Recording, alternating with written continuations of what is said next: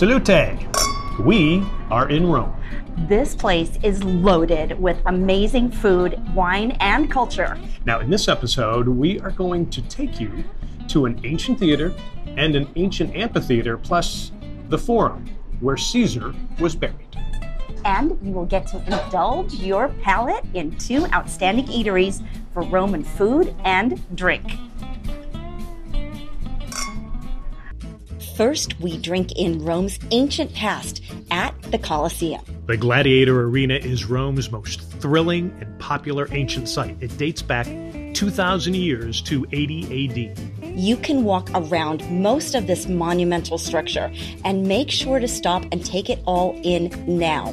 And remember what it was then a 50,000 seat amphitheater that was clad in travertine marble. And you can feel the history and the stories here in a very palpable way.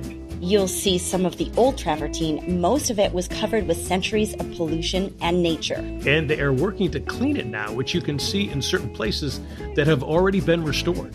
Imagine, too, the seats covered by a huge canvas awning that encircled the arena. Now, all of this was built over an underground complex where animals were caged and stage sets prepared. The games involved gladiators fighting wild animals or each other. Now, you can also enjoy the Colosseum on a night tour. Our jet setter friend Kathy Ray sent us these photos and she raves about it. Check ahead of time since weather can cancel the night tours.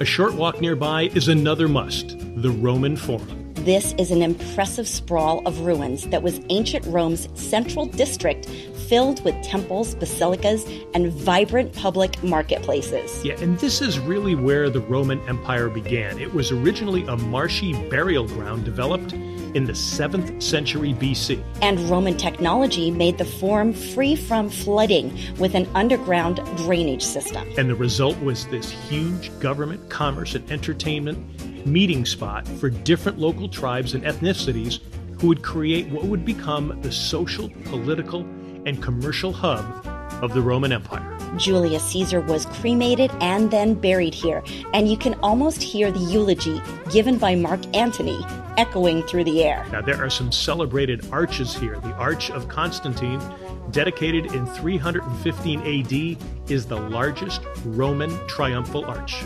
And the Arch of Titus, built in the first century AD, has inspired many famous arches, including the Arc de Triomphe in Paris, France. The Forum wasn't rediscovered until the 19th century, and excavation work has been continuing ever since. Again, take time to stop, look around, and take it all in.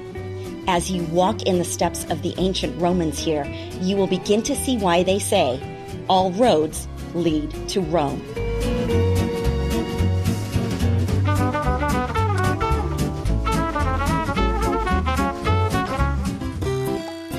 Not far away is the Teatro Marcello, a Roman theater.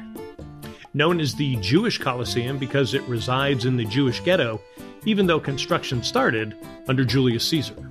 It is near to the Piazza Venezia and is also home to a popular summer festival. It's worth a walk around inside on your own, or if you prefer, there are plenty of tours. We recommend signing up online ahead of time. Finding one when you arrive on site can be daunting when you consider the popularity. Our jet setter guide, Tanya Grigg, says plan ahead. Well, they need to go through the reviews, I mean, go through TripAdvice and stuff. Other than that, through experience, through friends. Like if a family person recommend, that is the best way to find a good guide, I think, you know. You have experience with us and you can, you know, like I believe how people recommend than the site. Sometimes in the websites you find wrong information. You know? A tour guide should definitely speak good English if they're looking for an English tour or a Spanish tour. And local guides are the best, you know, because they know what they're talking about. Talking and enjoying locals is something you should embrace. Romans are very friendly and helpful. Tanya offers some key Italian words that you'll want to know before you go. Yes, I mean, ciao is the first thing, you know. If you can say ciao and buongiorno, which is very common, you don't have to be scared to even to say ciao to a stranger. If somebody's passing by, Italian or not, even an American in Italy, you have to say ciao. That's the first thing. Uh, the, the, experience we've had, especially compared to other countries, is that in Rome, people are approachable here. It's actually they're more friendly yes, to talk to tourists. Yes. You, you have to. We even have to say hi to the dogs that they walk. You know, very friendly. Uh, you don't find dogs trapped inside the house uh, because everything is connected. You feel home, you know. Now I am I am an immigrant, but I never missed home because everybody is friendly. Of course, the best way is to sit down and eat with the Romans. And we have two musts in Rome's nearby Centro Storico section that both locals and tourists alike love. Now, the first is Bar Rossana, 1946. And Rosanna, whose family started this, is still cooking here with her son as the fourth generation. They have also done some traveling too. Notice the license plates from their trips. But here at Rosanna 1946, you will feel like a local. Notice the traditional combo of espresso and grappa. We opted for this quintessential sandwich, a perfect panini. That's right, crispy bread combined with melted mozzarella, juicy tomatoes, and cool basil. Truly delightful. And it went great with this, a local white wine you can only get in Rome, Frascati and it's fabulous. Light and unique, it's a combo of Chablis, Sauvignon Blanc, and Pinot Grigio with a hint of bubbles. Now, here's our first undercover jet setter tip for you. At Rossana 1946, Frascati is not on the wine by the glass list. But if you ask, they will open a bottle for you and pour you a glass. Say hello to the bartender Junie and tell him we sent you. Next, you must hit Roscioli, Salumeria. Crowds of Roman palates don't lie. Yeah, make a reservation even if it's a weekday afternoon. That is how popular this place is. It went from zero to packed in a matter of minutes. Naturally, we dipped into some local wines here too. The Sangiovese Toscano Rosa from Toscano is a classic Chianti style, medium bodied wine that will complement any meal. Want a white? Try Verdicchio from the Marsh district.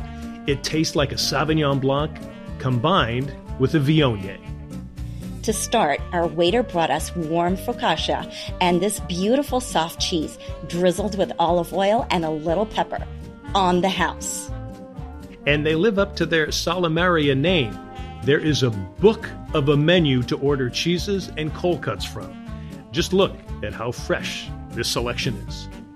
The meals here are classic Roman. Get the Biz di Mariozzo.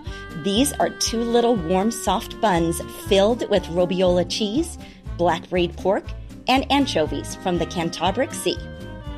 It is an explosion of taste that hits your palate on all levels salty, herby, sweet, sour, and savory.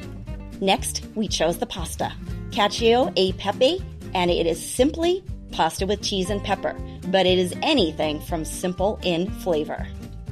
Here at Roscioli, the pasta is cooked to perfection, al dente, and that is the key to making this dish. Now, you may see some online reviews where people say the pasta is undercooked. It is not.